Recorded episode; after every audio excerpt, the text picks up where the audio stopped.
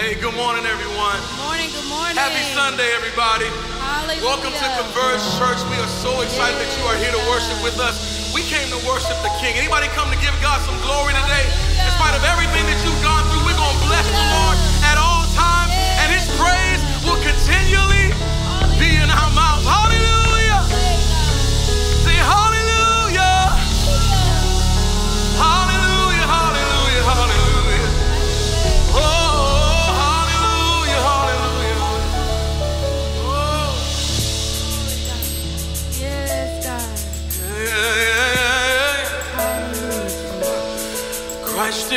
firm foundation, the rock on which I stand when everything around me is shaken. I've never been more glad that I put.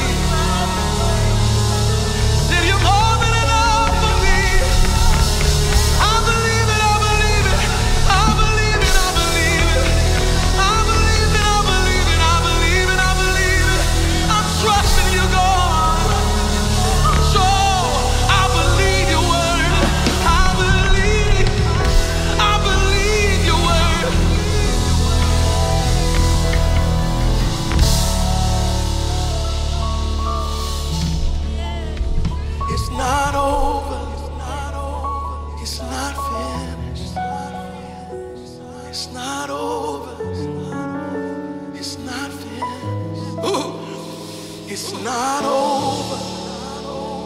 It's not finished. It's not over. It's not finished. Until you win. It's not finished until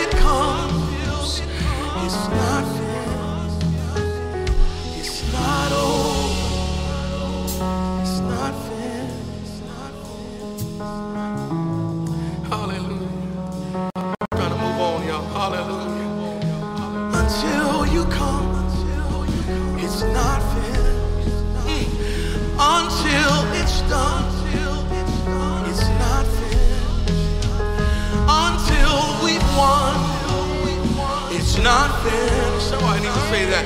Until I've won. It's not finished. Somebody needs to lift that up. Until I've won. It's not finished.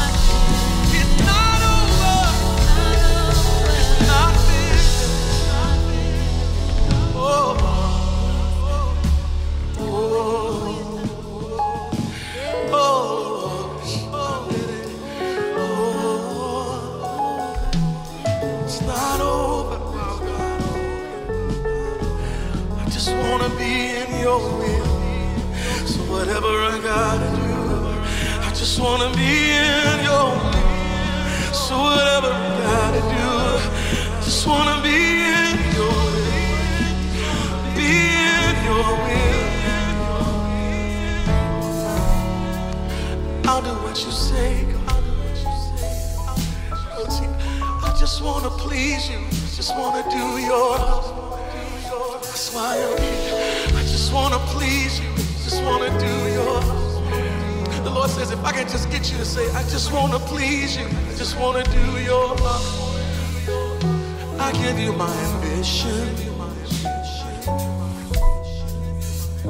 God, I give you my ambition. I give it, I give it, I give it. I give you my ambition.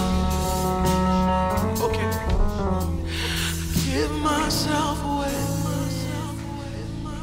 Oh, I give myself away so you can use me. I give myself away. Today. Oh, the Holy Ghost is here. I give myself away. So you can just go to that last part. My life is not safe. My life is not my own. To you I belong. Just sing it to me. I give myself. I give myself to you. One more time. My life is not safe. My life is not my own. To you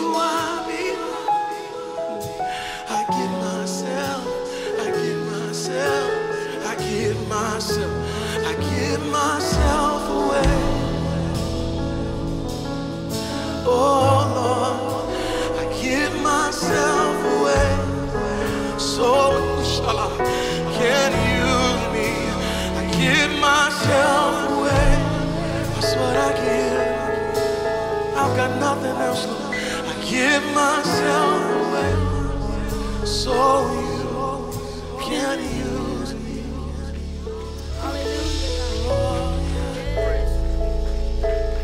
Thank you, Lord. Father, this morning we give ourselves away in surrender and submission to your will. All that we are, all that we have, all that we could ever hope to be or become, we lay at the altar this morning. We give ourselves completely, completely, completely, completely to you. And Lord, we ask you to have your way in us, that you might have your way through us, that you might be glorified, that you might be exalted, that your name would receive all the glory and honor and praise, that God, we would decrease, that you might increase in us. Several years ago, I was watching a Tyler Perry interview. And I forget the question that the, the, the, the, host of the show asked him, but his response to that question was simply this He said, Sometimes, sometimes, the quickest way to victory is surrender. In God's economy, sometimes the quickest way to victory is our surrender. Genesis reminds us of the story of a man named Jacob who wrestled with God till the breaking of day. And may I submit to you that there are many of us in this room this morning who are a lot like Jacob, who are wrestling and contending with the will of God. And the scripture says, the angel of the Lord smote, King James word, struck Jacob in his hip. And the scripture says, in that moment, Jacob surrendered. And in Jacob's surrender, the scripture says, God no longer called him Jacob, a deceiver, a supplanter. But in that moment of submission and surrender to the will of God, God gave him a new name, Israel, a prince who has power with God and prevails. May I submit to you that maybe the struggle is God's just waiting for you to surrender and that it doesn't have to take, uh, here it is, a submission hold to get you to tap out. Don't wait for life and your circumstances to put you in a submission hold like Jacob before you tap out. Maybe this moment of worship is God's invitation for you to surrender, surrender it all to Him. So, Father, we do that now in this moment, every burden that we've carried, every worry, every concern, it's at your altar. Every instruction that we have wrestled with, God, in this moment, we choose to simply say, Here am I, Lord. Here am I, Lord. Send me, use me. My life is not my own. To you I belong. So I give myself completely and entirely to you. And everyone said, Amen and amen. Do you receive that this morning, Converge Church? Glory to God. Sometimes the quickest way to victory is our surrender. Kevin, you got more for us? Do you? Give me, give me champion. Give me champion. Yeah, give me champion. Champion. Yeah, God. How many know God is your champion?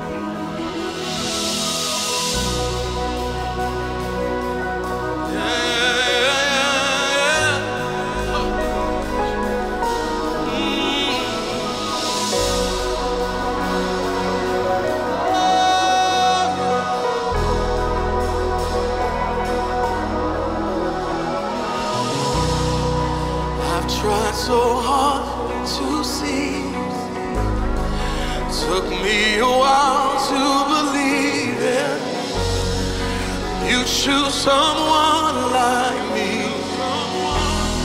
to carry your victory. Perfection could never earn. Give what we don't deserve. You choose the broken things and raise them.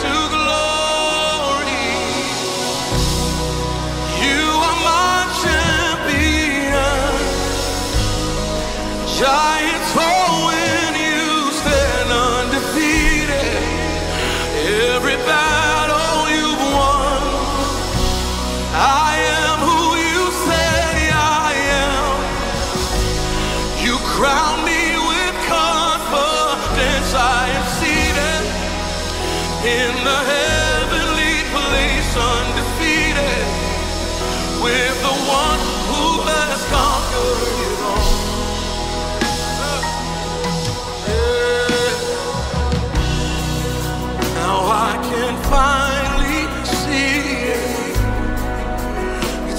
teaching me how to receive it. So let all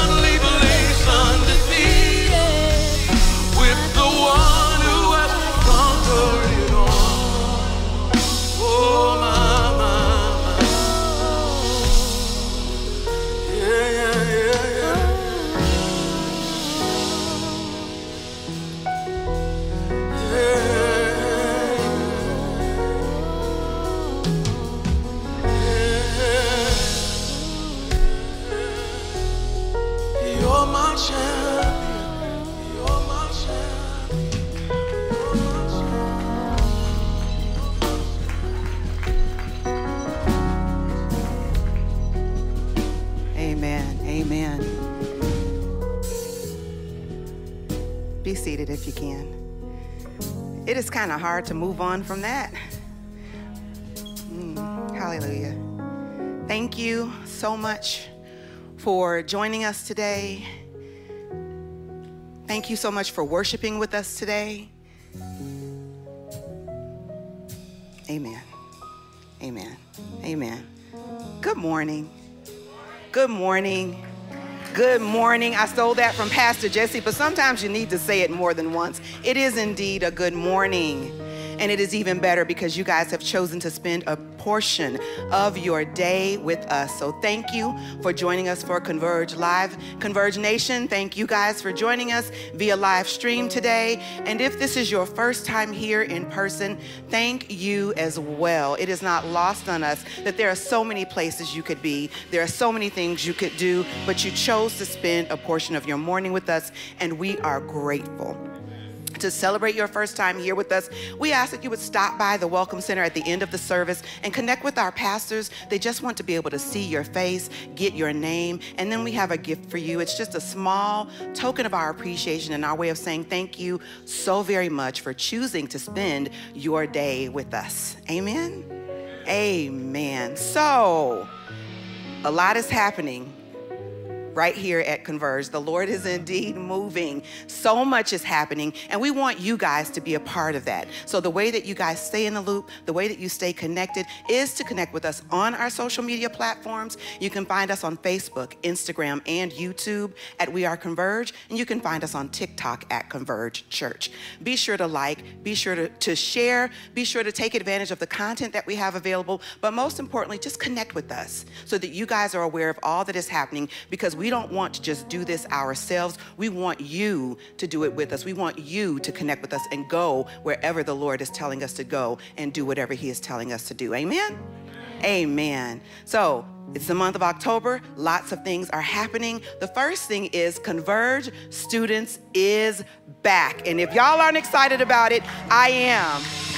Our, our students are getting great ministry. They are meeting on the second and fourth Sundays of each month. So they are meeting right now over in the rail. If you have a sixth to eighth grade middle school student or a ninth to 12th grade high school student, please have them go over to the rail, connect with our leadership team leadership team there's lots of things happening over there there's, there's a lot of fun there's a lot of fellowship but most importantly they are getting biblical instruction on how to navigate life in this day and age and how to walk out being a Christ follower. So send your students over there. We strongly encourage you to do that. Amen.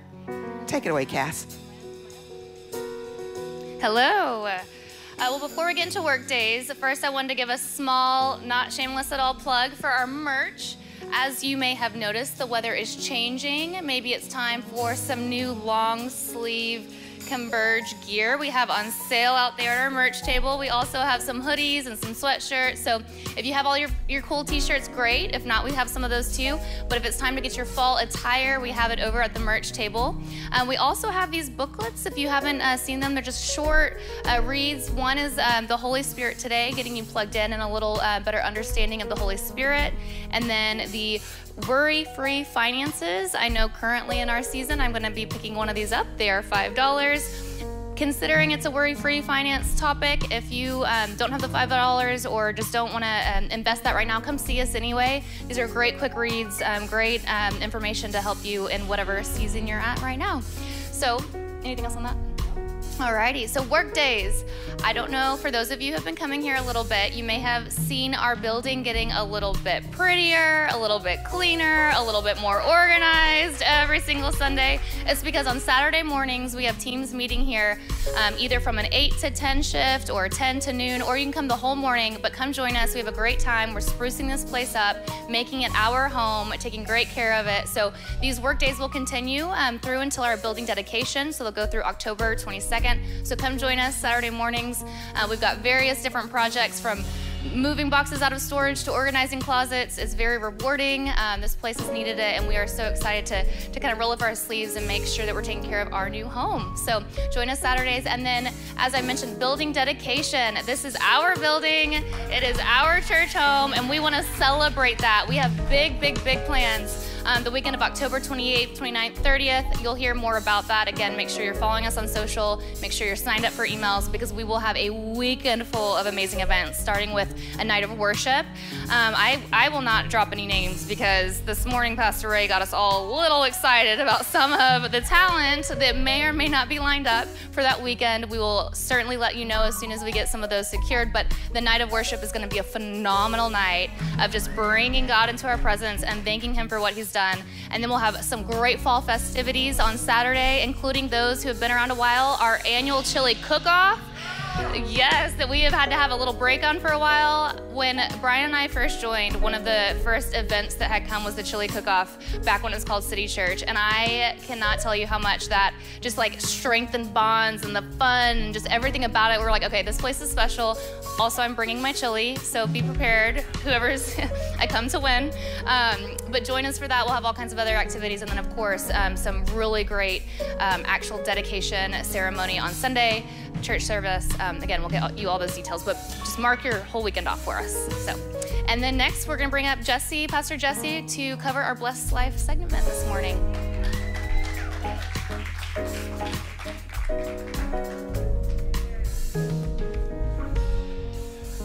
Good morning, good morning, good morning. Thank you so much for coming and being a part of our services today. We want to give you an opportunity to continue in your worship as we bring our tithes and our offerings to the storehouse of God, that God's house may have plenty. And so we want to give you that opportunity in a couple of ways. First of all, if you need an envelope, please raise your hand and the ushers will get you an envelope. Please, listen to me. Please, if you fill out an envelope, fill it out so we can read it. we would certainly appreciate that. Fill it out legibly, especially if you're communicating your email, if you're communicating your address. You know, we have a person that looks at that, and sometimes it's in hieroglyphics. They think we read Egyptian. But so we want to encourage you sincerely to fill out your envelope so that we can read. There's one way you can give by filling out your envelope right now and in person. Also, there are a couple other ways that you can give. You can give online by going to converge.com. We are converge.com. You can also give on your mobile device by texting 77977 Converge. Give with a dollar amount. You can give that way. You can also give with Zelle. You can also give with Cash App and some other ways as well. You can also mail. All right. So, how many like giving? You know, the Bible teaches us that when we give, we're to give with a right attitude, a right heart, to give cheerfully. And so I pray today and trust today as we obey God's word by bringing our tithes to the storehouse and having the right attitude when we give. God loves cheerful givers. And so we thank God for you today. And we believe, God, that you're going to give your best. Let's pray. Father, we thank you today in Jesus' name that you bless us as we give. God, our purpose, our intent is to be obedient to your word and to bring our offerings, our tithes to you. God, we give because we want to give. We give, God, because we want to see your kingdom grow. We want to see lives, God, the unsaved, come to the church and to give their life to Christ and become Christians. And so, God, we're given, God, to support the Word of God, the kingdom of God, the plan of God this morning. Bless your people, God, in their work. Bless their hands, Almighty God, when they do what they do. Help us to know that every day that we walk and when we move, we get the opportunity to worship you, God, in our words, in our work, in our lives, in our play. And God, you bless us with increase. And we thank you for that. And so today, we bring that increase, God, to the storehouse, that your church might be blessed, and that, God, we might receive and we might fulfill what you have planned for Converge Church. Thank you, Father, in Jesus' name. Amen. Amen. All right. Thank you so much.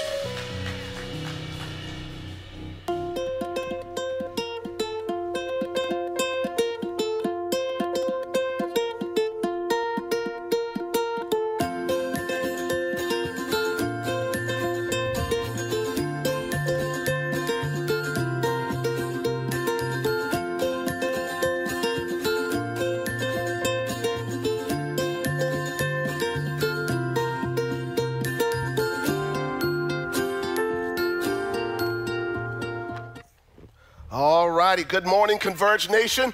Are you excited to be in the house this morning? Yeah, yeah, yeah, yeah, yeah. Listen, the psalmist said, I was glad when they said unto me, Let us go into the house of the Lord. And here's the good news according to the words in red, the words of Jesus, where two or three are gathered together in his name, uh, there he is in the midst of them. So we honor and acknowledge the presence of the Lord in this place this morning. Uh, he's here because you're here. Amen.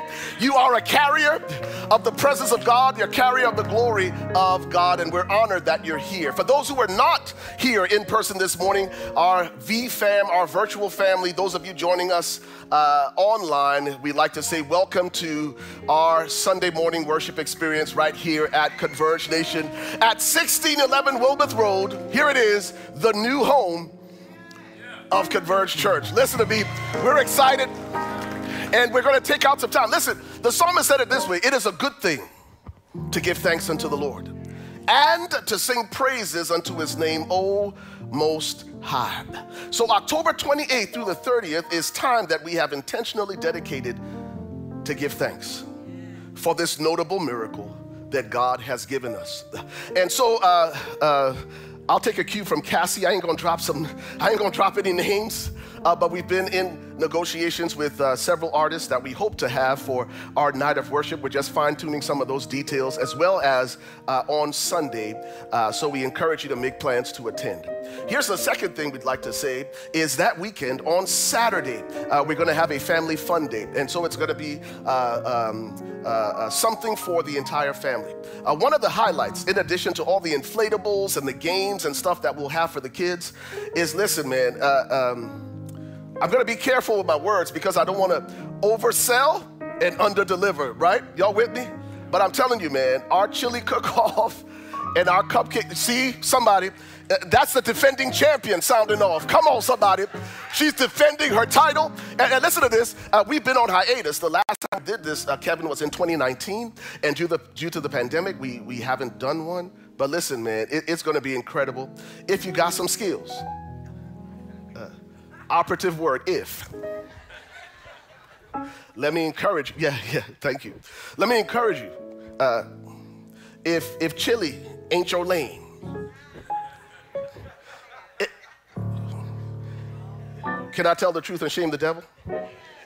I had a friend, let me tell you this story real quick before I get to the, had a friend, pastor friend. He was single.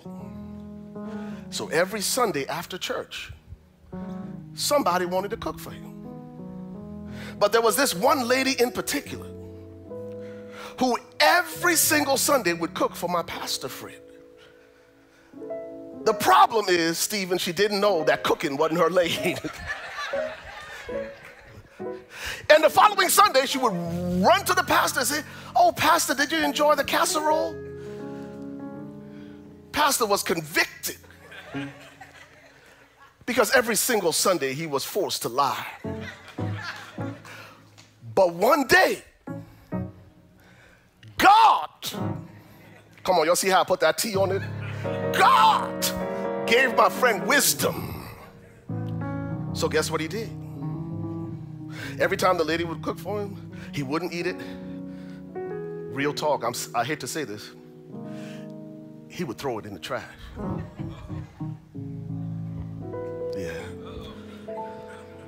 But then God gave him wisdom one day. And he named the trash can the spot.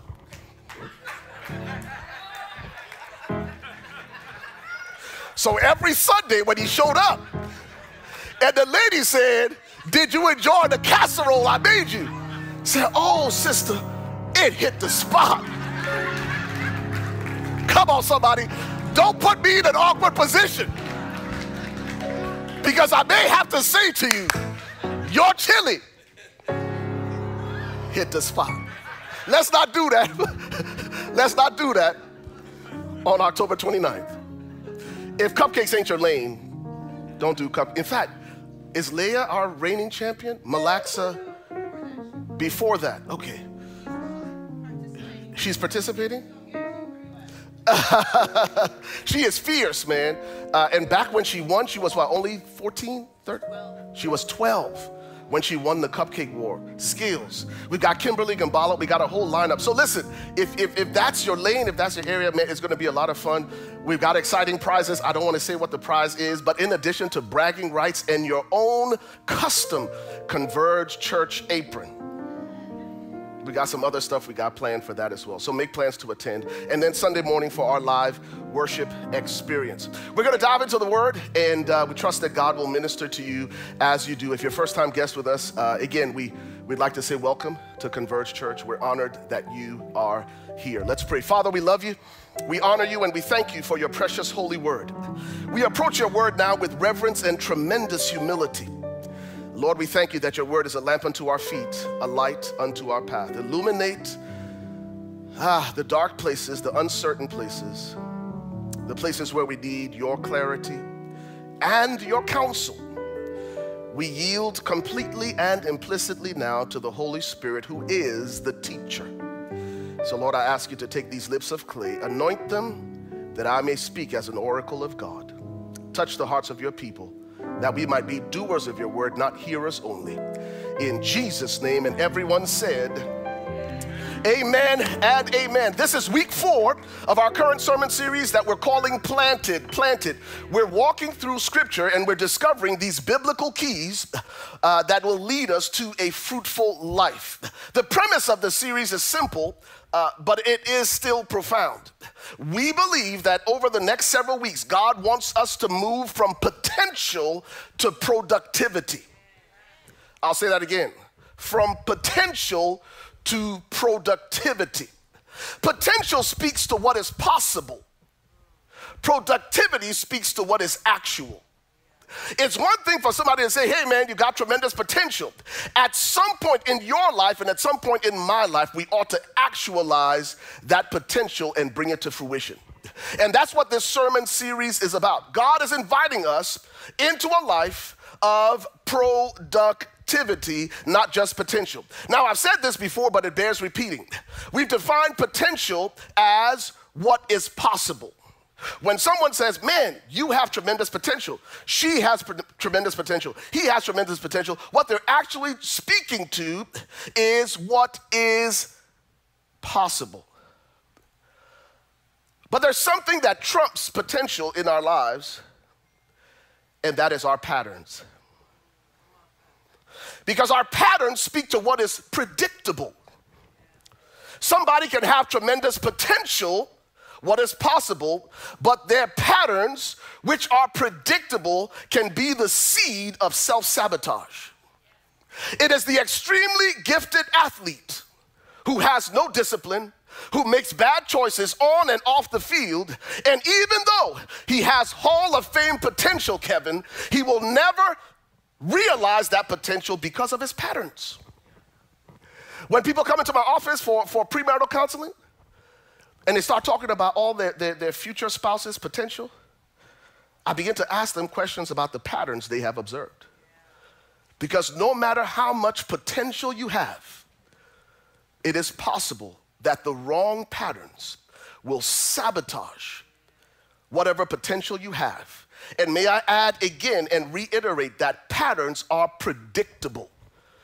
You can look at somebody's life and examine their patterns. And you don't have to be a prophet to, to know that this person will not actualize or fulfill their God given potential because of their patterns. Are y'all with me? So, if we're gonna move from what is possible to what is actual, in the middle, at some point, you and I have to confront our patterns. And the way we confront our patterns is we confront our patterns with the truth of God's word. Not our opinions, not our assumptions, not our preferences, but the truth of God's word. Because ultimately, it is the truth of God's word that sets us free from the things that bind us, from the things that restrict us, from the things that hold us back, and, like we said last week, our traditions. Uh, Mark chapter 13. Jesus said this to the Pharisees. He says, Because of your traditions, because you set in your ways, Come on, somebody. Some of us live by that, that old hymn, I shall not be moved. You won't budge. And the scripture says, because of your unwillingness to change, because of your unwillingness to embrace truth, you make the word of God of no effect in your life. It has zero effect on your life. You can hear somebody preach day in and day out, but the fact that you are unwilling to change your traditions, your patterns, your way of doing things, it makes the word of God of no effect, zero effect in your life. We don't want to live there. So say this with me understand the plan, follow the pattern, receive the promise. We see that throughout the canon of Scripture. We have to understand that God has a plan. Uh, in this series, we said that God's plan, according to Psalm 1, which is our anchor text, God's plan for your life and my life is that we are blessed. Scripture says, Blessed is the man that walketh not in the counsel of the ungodly. He, he begins by, by, he opens up this master set list, like I said. David being a worshiper, a worship leader, a psalmist, a songwriter.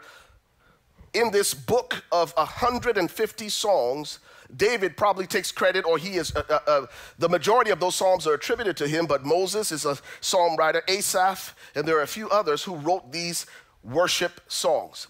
In this first worship song, the opening song in the worship set, David uh, says that uh, he gives us this picture of God's desire for our lives, and it is for us to be blessed.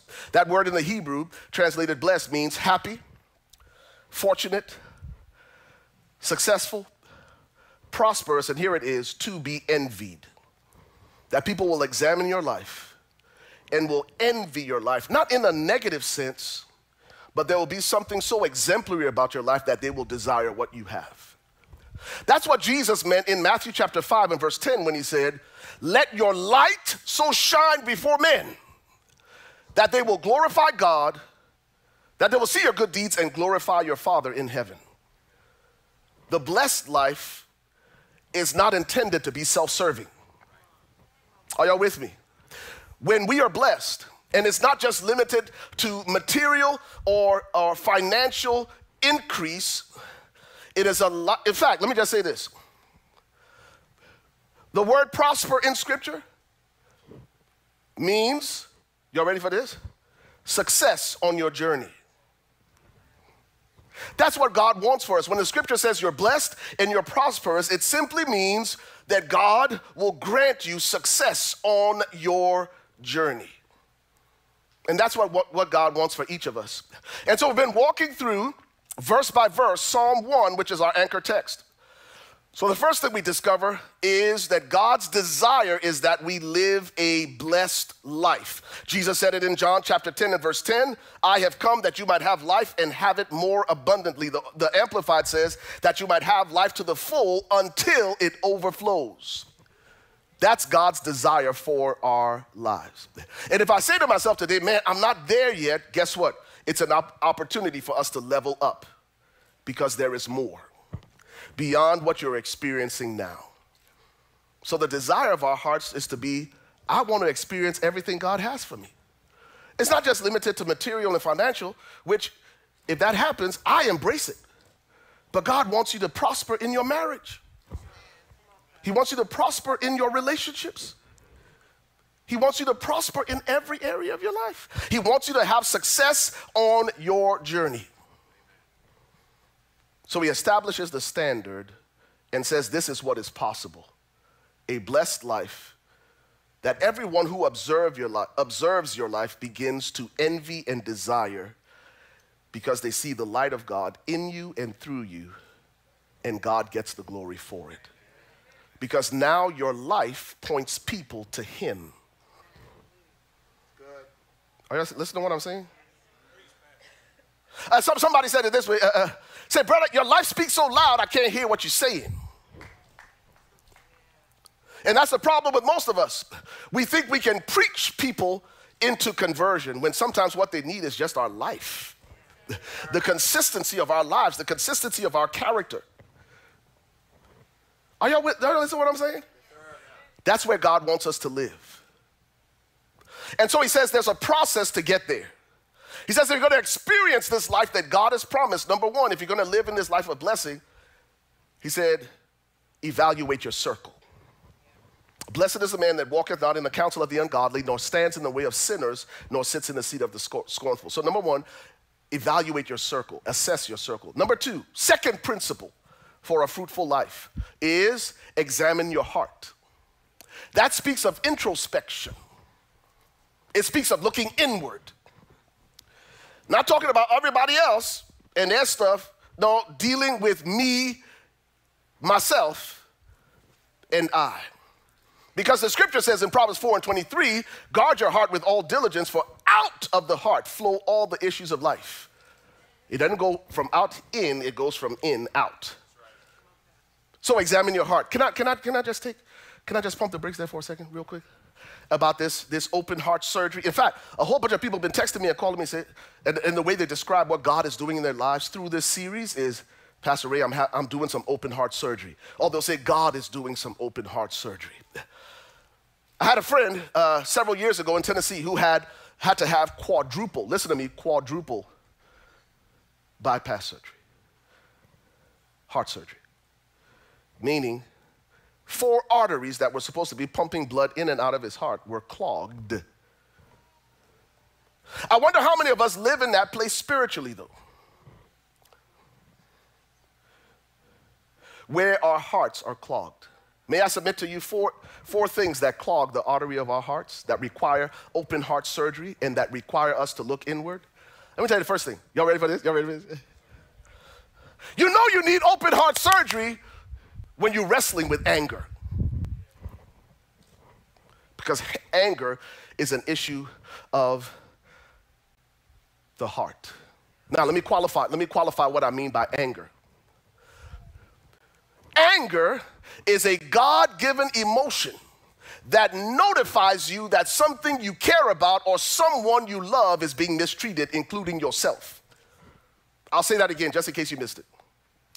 Anger, when it's healthy, not toxic, is a God given emotion that notifies and alerts you that something or someone you care about is being mistreated, including yourself. That's why Jesus went in the temple and turned it upside down. Because they had made something he cared about, the house of God, a den of robbers. He was filled with righteous indignation. That is when anger is healthy. But Paul writes in Ephesians chapter 4 Notice what he says. He says, Be angry. Be angry. If what you are experiencing is an alerts you that listen, this ain't right. This ain't fair. Be angry. But he continues and says, But sin not. Y'all listen to what I'm saying. It is possible to be angry because someone you care about or something you care about is being mistreated, and it is possible that in your anger and your displeasure with what you're experiencing that you sin not. The problem is in our anger we sin. And that's the kind of anger I'm talking about that clogs this artery of our heart. And let me tell you what anger always says. Anger says, "You owe me." And if we're not careful, we will allow the cholesterol of anger to clog our hearts. Y'all ready for the next one? Let me get you the next one. Talk about cholesterol. And I know something about cholesterol. Because y'all know I'm originally from Liberia, and a lot of our food is high in saturated fat. We eat palm oil with just about everything. It's in my blood. Every year I go to the doctor, they're like, dude, can you breathe? Yeah, yeah, normal cholesterol counts are supposed to be like 200 or less. Last time I went, over 300. I think it was like 340. Well, actually, two times. The last two times I went. The first time I said, listen, I got to put you on medication now. I said, no, doc, I'll exercise and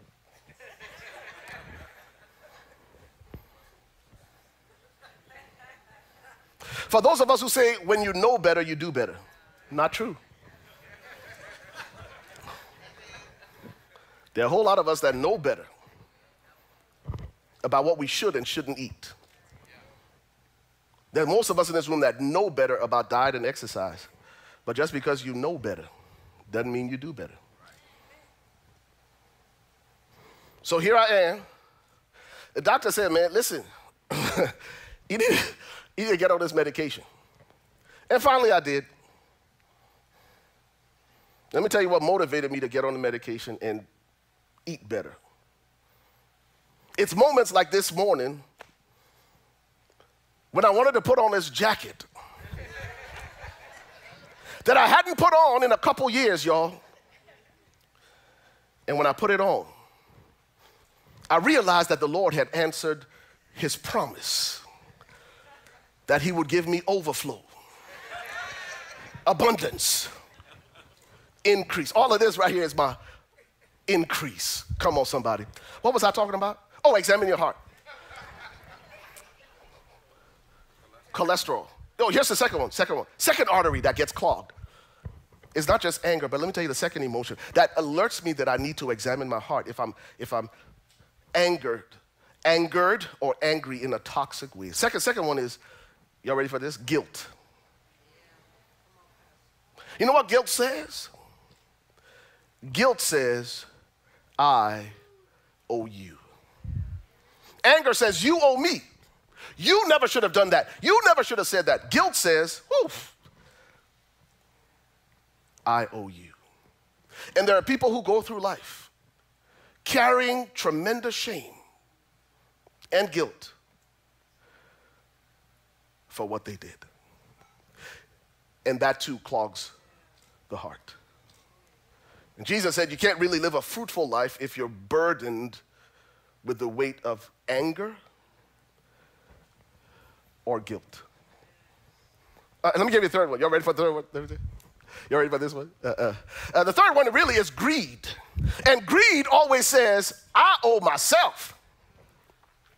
It's those of us who struggle with an entitlement syndrome and mentality. Oh, I deserve this. Oh, I'm gonna get mine. I'm gonna secure the bag.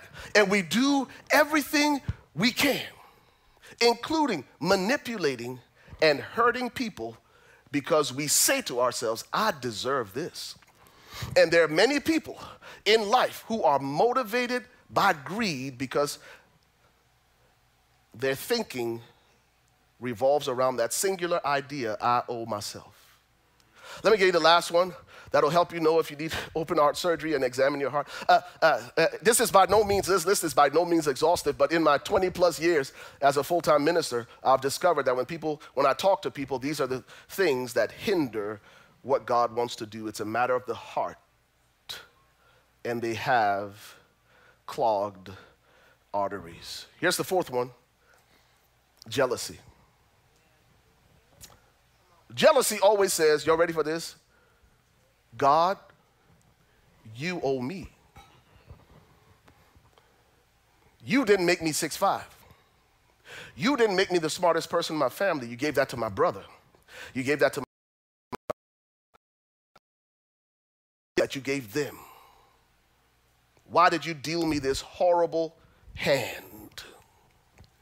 And most of what we project on others that comes out as jealousy and envy is indirectly a person saying, God, I know your word says I'm fearfully and wonderfully made, but I wish I had their life. So when you made me, you gave me the short end of the stick. At the root of all jealousy, it is a dissatisfaction of what God made. And that is a heart issue that requires examination. Now imagine this if you got this heart that's clogged, there's no room for Jesus. Let me tell you, let me tell you why. Y'all remember that old song from the 80s, the rock song? You take another little piece of my heart now, baby. Mm, That's what we do. When I allow offenses and my anger to consume my heart, I've taken a piece of my heart that should be real estate for God and I've given it to somebody. And we allow somebody to occupy that part of your heart where Jesus should abide.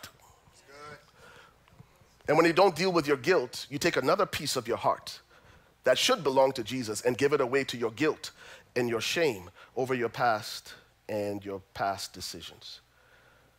And Jesus is trying to make his home, but we've got nothing in our hearts left for him to abide. And you and I cannot experience a fruitful life if our hearts are overtaken and consumed by toxic emotions. First principle, evaluate your circle. Second principle, examine your heart. Last week we said, and this is where I'm going to land today. Everything I just said, y'all, that was my introduction. I, I see all the first time guests looking at me as like, uh, no, he for real. No, but this is where we're going to land.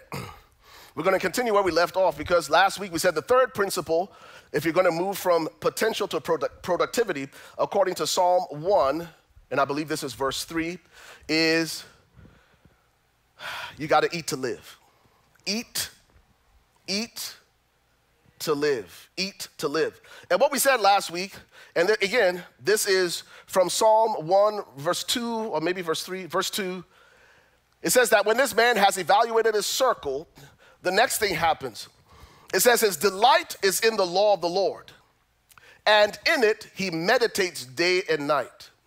It goes on to say, This man or this woman, as a result and a consequence of their decision to meditate in the law of the Lord, this man, this woman will be like a tree planted. Somebody say planted. Planted by, here it is, rivers, rivers, multiple streams, rivers of living water, whose leaf does not wither, and whatsoever he or she does, it shall prosper.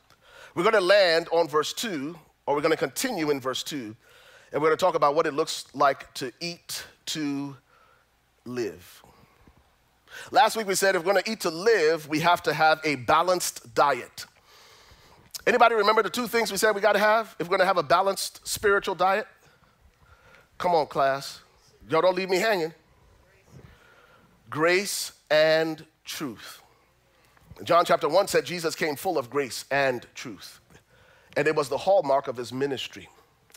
And we said the reason grace and truth matter is simply because um, uh, truth without grace is mean, and grace without truth is meaningless.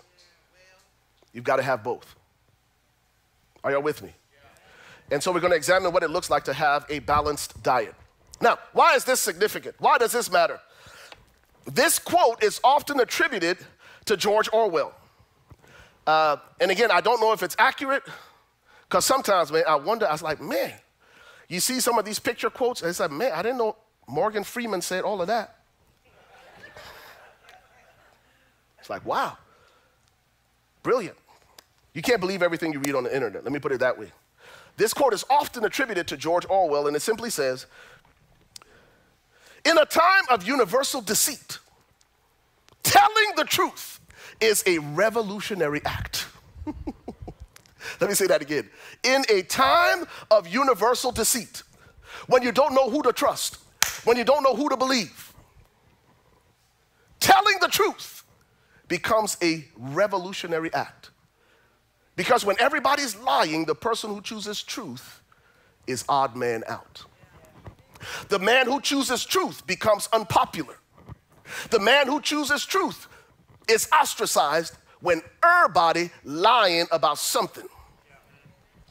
And it may not be an uh, outright lie, but it could be the deception of our filters. Because ain't nothing on Instagram real anymore. Every picture we post has a filter. And so, what we show people is the part of our lives that we think they will like. We show them the part of our lives that we think will make us acceptable. And may I suggest, uh, suggest and submit to you when you live your life that way, the people that will uh, be attracted to you are people who love you because of what they don't know about you. Y'all didn't hear me talking, Kevin. The people who you attract will be people who will love you, celebrate you, and embrace you because of what they don't know. Because all they do know is the watered down, filtered, edited version of you. And what God is calling to us to as a church, and what God is calling believers to, is to choose to be revolutionary by embracing the truth. Are y'all with me? It's a revolutionary act. It will confront everything about your life, and it will expose things about your life. So here it is. Y'all ready for this? Truth is an acquired taste. You know why? Truth is an acquired taste because truth is something that we grow to appreciate. Foods with an acquired taste are not things you like right away. You taste it the first time and you might spit it out. And you might say, oh, you know what, I'm gonna try that again. And over time, truth becomes something you appreciate. Let me tell you why. Why truth is an acquired taste. Let me tell you why we don't embrace the truth the first time. You know why? Because the truth hurts.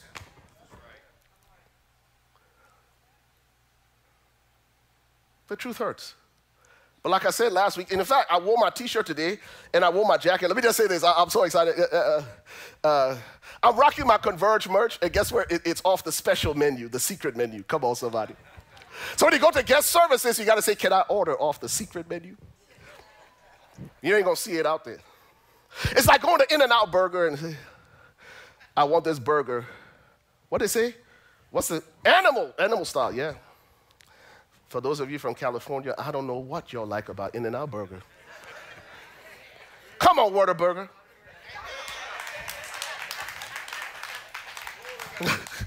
I see some, I see some California natives are like, mm-mm. It's an acquired taste. Let me tell you why. In fact, you see, I got my t-shirt on. This is off the special menu. It says the truth may hurt, but it will never harm ultimately the truth heals. I told you the story about my chiropractor. How I went to him for nine months. Every time I went to him, those adjustments hurt. But even though they hurt, Kevin, never harmed me. Over time, those adjustments that hurt became the source of my healing. And most people never get to healing because they're pain averse. They hate the pain of truth. And instead of hearing the truth, they avoid it. Let me tell you the problem. Let me tell you the problem with the truth. Most of us don't want advice, we want agreement. We look for people to agree with us, and we surround ourselves with people who agree with us, and just because there are people who agree with us, it doesn't make it true.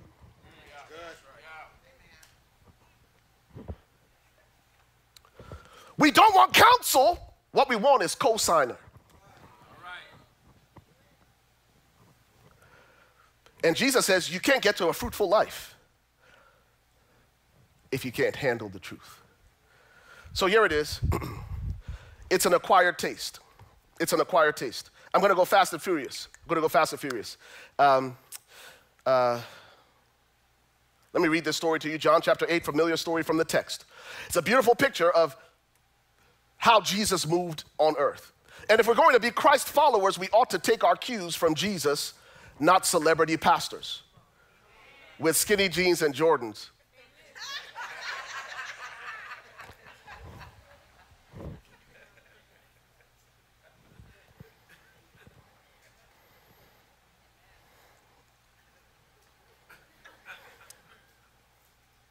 I have on skinny jeans and Jordans today.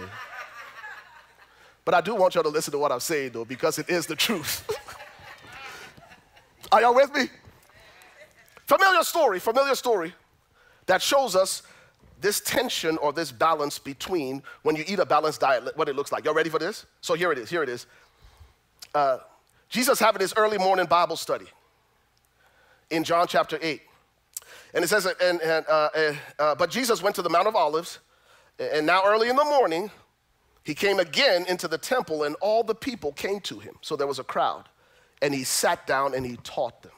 So Jesus is having early morning Bible study. And there's a crowd of people there.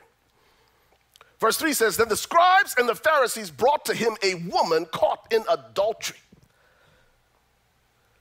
And when they had set her in the midst, so Jesus is teaching the Bible study, and here comes this commotion. The Pharisees, here they come pushing this woman in, pushing her in, pushing her in. And in the middle of the Bible study, they don't wait to get his attention. They just walk in and disrupt this Bible study, and everybody's there watching.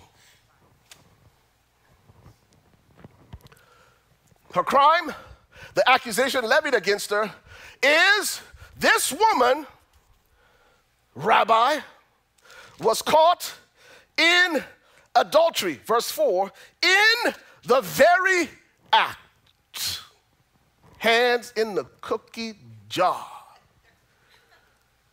caught on tape, hard copy, TMZ. The glaring omission in the narrative is that they bring the woman caught in the act, but how many of you realize it takes two to tango?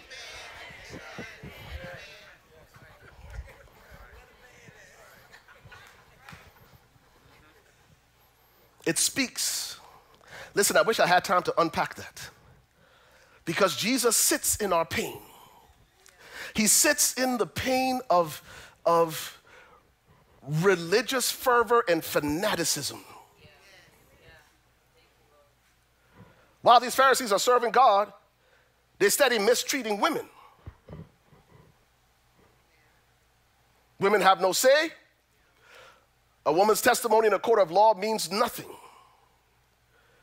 Men can dismiss women, throw them away, mistreat them, and verse 4 is a glaring example of the hypocrisy of religious people. That they bring this woman to shame her publicly. And the man that she was caught in the act with is protected. And with this glaring omission, these people who claim to be, listen to me, who claim to be righteous are going to throw the law at Jesus and say, this is what they say. It says, now Moses in the law commanded us that such should be stoned. But what you got to say about this, Jesus? Because this woman was caught in the act, and her sentence should be death. Verse 6 says this they said, testing him that he might have something of which to accuse him. But Jesus stooped down and wrote on the ground with his finger as though he did not hear. One of the great lessons I've learned in life is which voices to listen to and which voices to ignore. Not every voice that screams for your attention, no matter how loud, deserves it. Take a page out of the playbook of Jesus. And I'm saying this to those of us in the audience who are people pleasers and approval addicts. Not every word people say to you requires a response. Jesus just got done and started writing while they were throwing their tantrum. He refused to dignify their hypocrisy with a response. And part of the problem with some of us, we don't get to the fruitful life because we, we, we, we're so fixated on what the crowd is saying about us and saying to us. Listen, uh, at 50 years old, 50, uh, what you think about me is none of my business. That's your business. You got to get to the point where that matters. As long as I'm walking uprightly, your criticism of me, your critique of me doesn't matter. That's you and your problem, not mine. Jesus got down and started writing in the middle of it. And let me get to the end of the story. So when they continued asking him, so they were persistent, he raised himself up and he said to them, Here it is. He who is, is without sin, let him throw the first stone.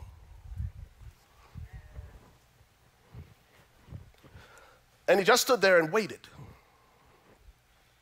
And part of the problem, part of the problem with humanity is we judge others by their actions and we justify ourselves by our intentions. You're not listening to what I'm saying. We judge people by their actions. This woman was caught in adultery. And we try to justify ourselves by our intentions. Well, the Mos- Moses law says uh, this woman should be stoned. Okay, that's fine. But let's use the same standard you're using on her, on you. And if you can pass your standard, go ahead, have at it. Pick up as many pumpkins and start stoning her right now. For those of you who are quick to criticize others, and you use a double standard, you judge them by their actions, but that's not what I meant. You, choo- you just justify yourself by your intention. Well, I said it, but that's not what I meant. No, you meant it. Now you just wish you hadn't said it. But you meant every word that came out your mouth. Jesus said, Let him who is without sin throw the first stone. You know what Jesus was saying? The only person in this crowd here that has the right to stone her is me. Because I'm the only one in this crowd without sin. No, Jesus was, was throwing this question out to them and saying, okay, if Moses said stoner, the only person who has the authority to do it is me. So get to stepping. And the scripture said, one by one, from the oldest to the youngest, they all began to walk away. Listen, I'm old enough now that I've learned to let God fight my battles. Oh, I, don't even care. I don't even care what they say, how they say it, if it's a lie. I let God defend me. Because the truth is, you're throwing stones and you wouldn't even pass your own standard of judgment.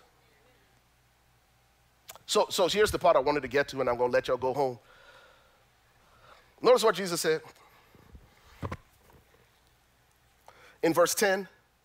It says, When Jesus had raised himself up and saw no one but the woman, I love that. When he got up the second time, he saw no one but the woman. For the longest time, I thought the crowd had all dissipated, not just the Pharisees.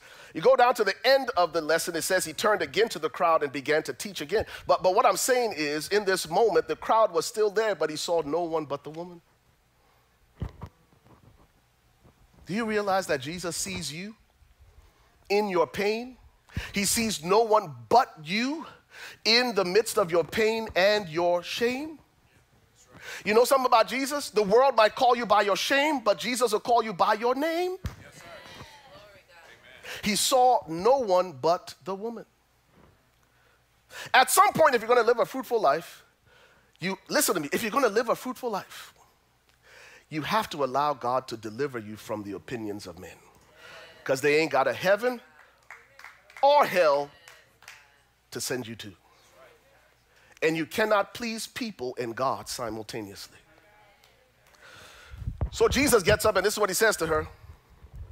Uh, and I'm about to close. Did I say that already? Come on, somebody. When Jesus had raised himself up and saw no one but the woman, he said to her, Woman, where are those accusers of yours? Has no one condemned you? Now, listen to me. You got to get to the place where Jesus fights your battles. And in the narrative, the woman says nothing until Jesus asks her this question. And so she responds to Jesus Woman, where are your accusers? Has no one condemned you? Verse 11 says, She said, No one, Lord. And Jesus said to her, Here's the tension between truth and grace. Neither do I condemn you. Somebody say grace. But go and sin no more. Somebody say truth. Most of us just want, I don't condemn you. What we don't want is the truth. Go and sin no more. The mercy and the forgiveness of God is not an excuse to continue in sin. That's why Paul said, uh, Should we continue in sin that grace may abound? God forbid. In our lives, there ought to be balance, a balanced diet of grace and truth that says, I don't condemn you, but hold up now. Hold up. Listen now. Go and sin no more. Are y'all with me? Yeah. For those of us who say, well, just forgive. And in your relationship, somebody say, listen now, this is a pain point in my life. I showed you mercy. Now I see this pattern where you keep doing the same thing now. There's a problem with that. Let's address that because grace does not continue that sin may abound. We ought to have grace and truth. So here it is. Uh, I'm going to let y'all go. Grace is an acquired taste. What does that mean? I have to make a decision. I'm going to make a decision that I'm going to have truth tellers in my life. I need to have truth tellers in my life. I need to have truth tellers in my life. And I, okay, so here it is. I'm going to call an audible. Can I call an audible? Come on, somebody. I'm to call a. Yeah, I, I got I to do this. I got to do this. Yeah? Thank you, Holy Ghost. This is where I'm to end the message. I'm to go off script. Take your time, Pastor. This is where I'm going. Oh, man. Calling an audible, and I can't even find the text. All right. I think it's here somewhere. I'm going to help somebody this morning. Uh, oh, man. I'll find it. Promise. Promise. I know it's, I want to say it's chapter 7. Is it chapter 7? Or maybe I should just tell the story. Listen, those of y'all who got your phone, just look for, just search Herodias. So Herod with IAS on it. Let me, let me set up the story because I want to read it from the text. And this is where we're going to close. So the scripture says that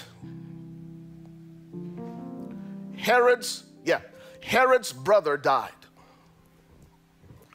So after Herod's brother died, Herod said, I'm going to marry his wife. John the Baptist was one of the preachers who had a relationship with Herod. And John the Baptist said, You can't marry that woman. That's your brother's wife. Now, notice what scripture says. The scripture says, From that day forward, Herodias plotted to kill John the Baptist. Did y'all find it yet? Mark 6. There it is. I was in Mark 7. Mark chapter 6. If we can put that on the screen, I know I'm calling an audible here, but God wants us to embrace not just grace, but also truth. So here it is. Mark chapter 6, beginning at verse 14. It says, Now King Herod heard of him, for his name had become well known Speaking of John the Baptist. Now he said, John the Baptist is risen from the dead, and therefore these powers are at the work of, uh, uh, uh, verse 15. Others said, It's Elijah talking about Jesus? Blah, blah, blah. Let me go down to verse, what verse is what? Okay. Verse 19. Let's go up to 17. Oh, verse 16. But when Herod heard, he said this, no, I'm sorry, verse 17. Hold up. Ah, verse 18. It says, Because John had said to Herod, It is unlawful for you to have your brother's wife. Therefore, Herodias held it against him and wanted to kill him, but she could not. So notice, see her response to truth? He says, What you're wanting to do, even though you have the power and authority to do it, it's unlawful. And guess what her response was to truth? I'm gonna kill him. There are many of us like that in our response to truth. When we hear the truth, we respond with anger and retribution. I'm going somewhere with this. I'm going somewhere with this.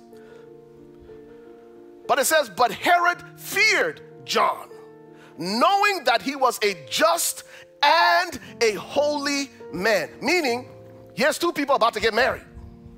One hears the truth and she wants to kill him. The guy she's about to get married to said, Hold up now. I ain't gonna touch that guy because he's a just and holy man. So maybe there's something to what he's saying. Listen to me. Listen to me. They're about to get married. And they have two very different responses to truth. One hears the truth and wants to kill the person that's telling her the truth, and the other one's like, hold up now. This man is holy and just. And notice what the scripture says, and he protected him. Y'all see what happened in the scripture? So the woman he's about to marry, trying to kill the person, but the person that he's about to, her husband to be, is protecting the person she's trying to kill. I'm talking about two responses to truth. So notice what the, the text says next. And it says, uh, then an opportune time came when Herod, on his birthday, gave a feast for his nobles, the high officers, and the chief men of Galilee. And when Herodias, when Herodias' daughter herself uh, came in and danced and pleased Herod and those who sat with him, the king said to the girl, "Ask me whatever you want, and I'm gonna give it to you." And he also swore to her and says, "Whatever you ask me, I will give you up to half my kingdom." So she went out and said to her mother who hated John, What shall I ask? And she said, Ask for the head of John the Baptist. And immediately she came in with haste to the king and asked, saying, I want you to give me at once the head of John the Baptist on a platter. And the king was exceedingly sorry. Yes, because of the oaths and because of those who sat with him, he did not want to refuse her. So immediately the king sent, sent an executioner and commanded his head to be brought. And, went, and he went and beheaded him in prison, brought his, plat, his head on a platter and gave it to the girl, and the girl gave it to her mother. And when his disciples heard of it, they came and took away his corpse and laid it in a tomb. He said, Pastor, why are you saying all of this? There are people in this room who will hear the same truth and have two very different responses. There are some people in this room who will reject truth tellers. And there are some people who will embrace truth tellers. Because the truth may hurt to hear. Herodias, you can't marry Herod. That's your brother. That's your, your husband's brother. That's your dead husband's brother. Oh, that's what you're gonna tell me? I can't have what I want? I'm gonna kill you. I'm gonna take you out. And I don't care how long it takes, there's gonna be an opportunity where I will make you pay for telling me the truth that's gonna help me. And then there are gonna be people who hear the truth. And it's a hard truth to hear, but they recognize the source of the truth. This is a just and holy man, and they will protect the truth because they know that the truth may hurt, but it will never harm. Ultimately, the truth heals. There are people in this room right now, the tension in your relationships is because one person embraces truth tellers and the other person doesn't.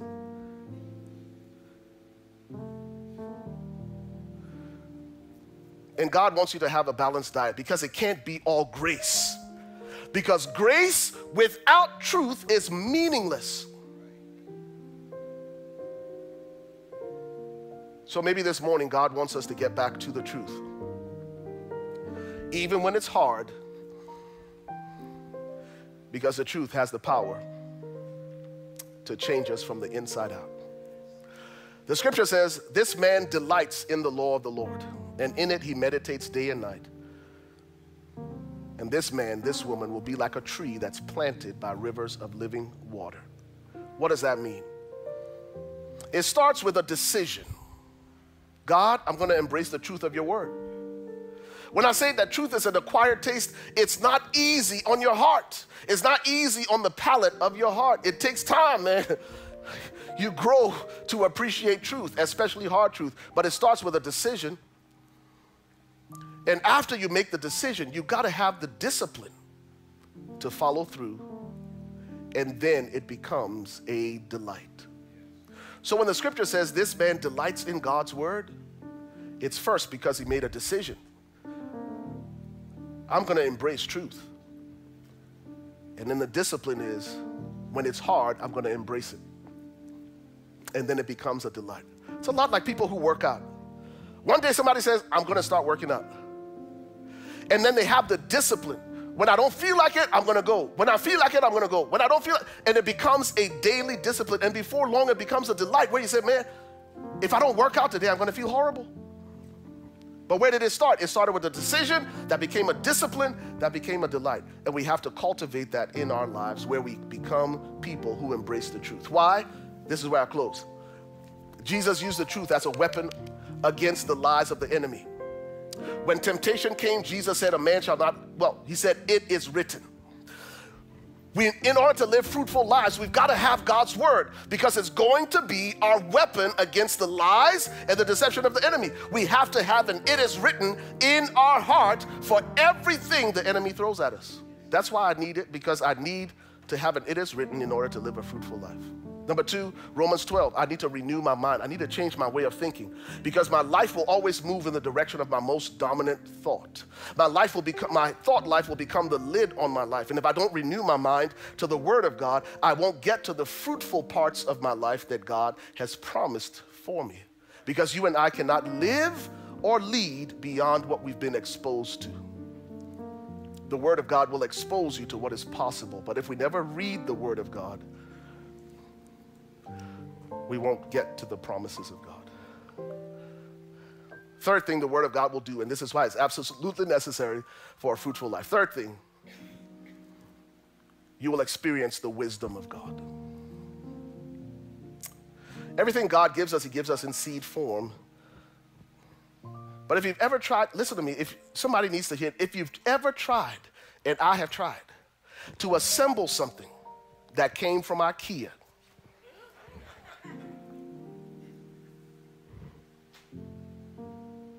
Chuck, I don't know about you, but I get impatient. And I said, there's four pieces here. There's, okay, I got this. And sometimes I start with the instructions, and I'm like, oh, I got it from here. And I get to the end of it, and I've got a crooked bookshelf with four extra screws. You know why? I missed a step. And I wonder how many of us have crooked places in our lives, and we got extra screws in our lives because we missed a step when we ignored God's word. Father, help us today to embrace your truth, even when it's hard. Even when it's hard.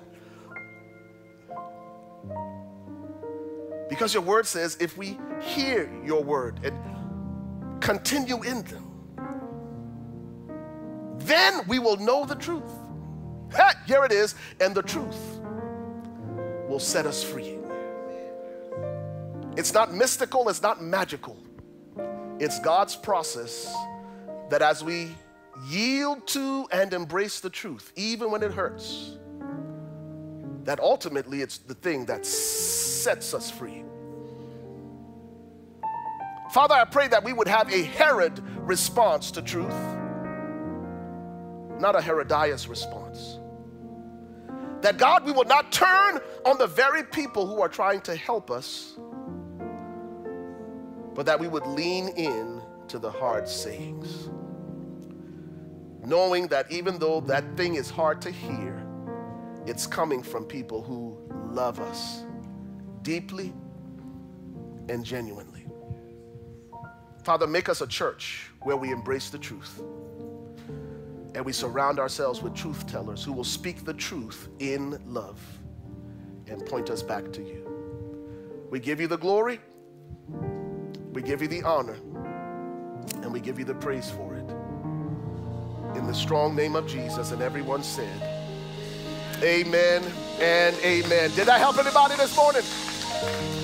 Amen. Amen. Listen, Pastor Wendy and I are going to be at the Welcome Center. We'd love to connect with you. Maybe you're a first time guest with us this morning, or maybe you just need prayer. Maybe something we said this morning resonated with you, or maybe you have ques- questions about what it means to become a devoted Christ follower. We want to connect with you, We want to shake your hand, we want to hug your neck. We want to pray with you and we want to pray for you. And we want to celebrate all that God is doing in your life. When you came in, and I don't know why I'm, I'm getting a tug on my heart for this, I'm about to dismiss you. But about two weeks ago, I think it was two weeks ago, during our seven day fast, I just felt prompted of the Lord to invite those who had prayer requests to submit their prayer requests, and that's what this cross is. Those cross, the- those uh, uh, envelopes on the cross represent the prayers and the aspirations of God's people. And we believe that as God answers those prayers, we're going to take each one down, each prayer that's answered, and the person whose prayer was answered will have an opportunity to share what God did. Jesus said, My house will be called a house of prayer. I think I'm supposed to do this. Patrick, why don't you come? Uh, Patrick is one of my sons in the faith. I claim him as my own. Oh. I met Patrick about 11 years ago. And when I met Patrick, Patrick was a single dad, four beautiful children.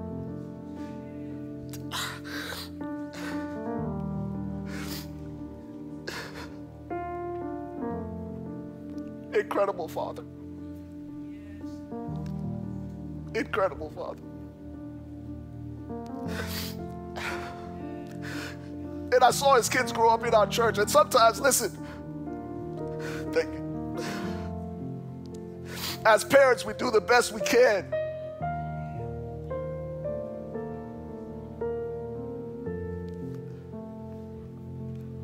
And it's not always our fault. Sometimes the decisions and the choices our children make can be heartbreaking. But Patrick continued to show up every Sunday. And he still continues to show up every Sunday. Come stand with me, Patrick.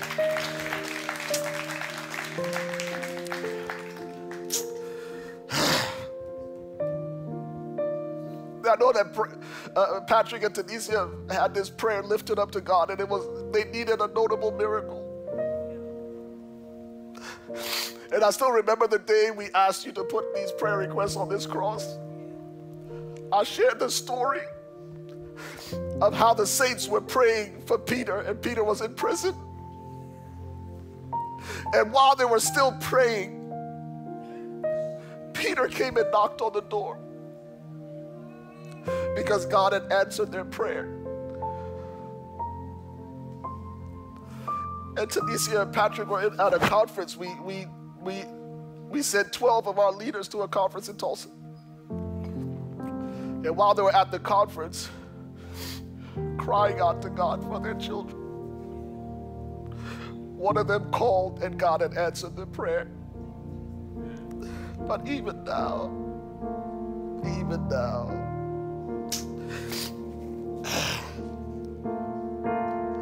no matter what we do for our kids, sometimes they just don't get it, man.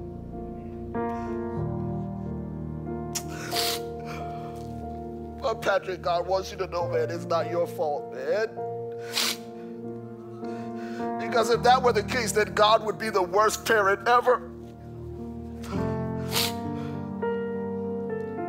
because God did everything He knew to do, and out came Adam and Eve. And sometimes you can you can give your kids all you, you have, but they're gonna make their choices.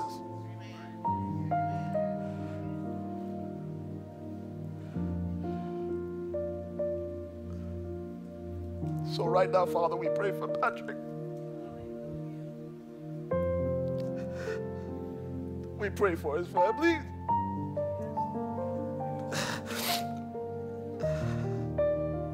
We pray for his children.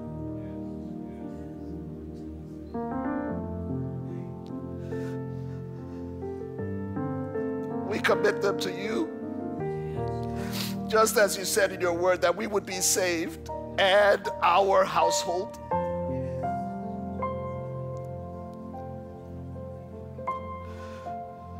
Father, we ask you to do it.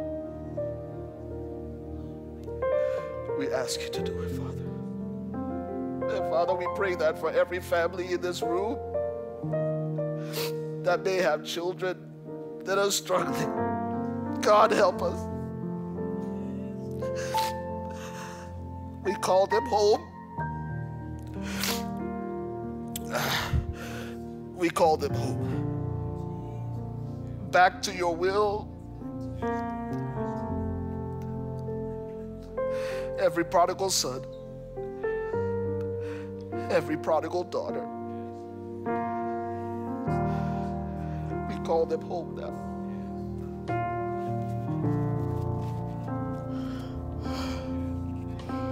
In Jesus' name. Ah.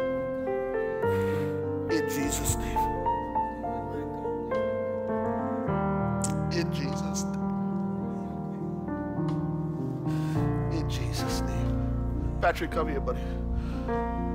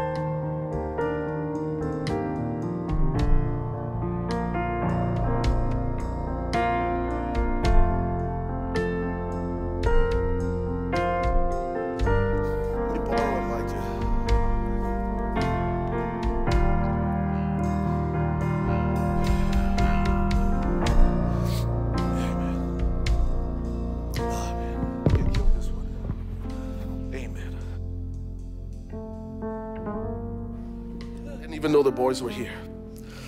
Father, we ask you for restoration now and healing and reconciliation. Thank you, Lord. Thank you, Lord. In Jesus' name. For healing, for restoring. Thank you, Father. That Patrick is loved,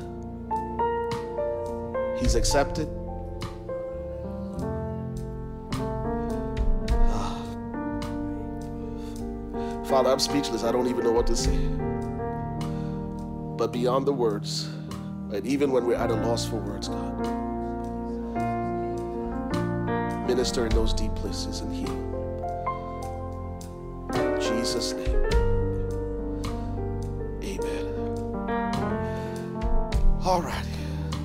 Me dismiss you.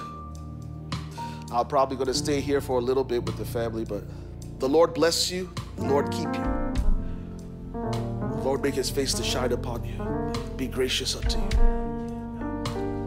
The Lord turn his countenance towards you.